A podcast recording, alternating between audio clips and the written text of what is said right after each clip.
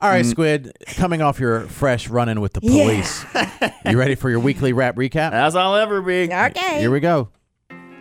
It's intern squid. Here with the weekly wrap. Follow me on Instagram at T R O Y S A N C O L L A. The week's been crazy, but the future's looking bright. Cause Jason Goodman just might change up his whole way of life.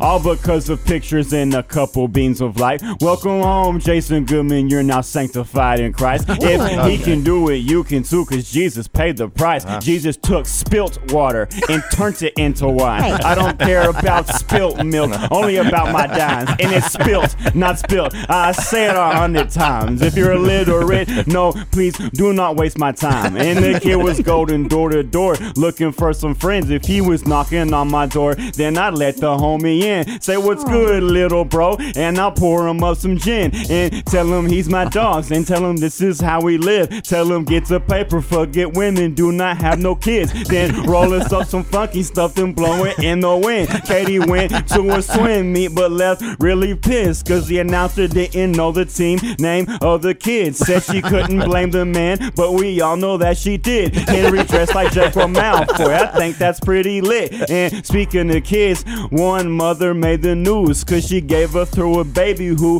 was the size of two. Man, I'm thankful I'm a man. I don't know about you. Giving birth is like a superpower. Superhero, Scooby Doo. If you don't think Scooby's a superhero, mother, you intern Squidward.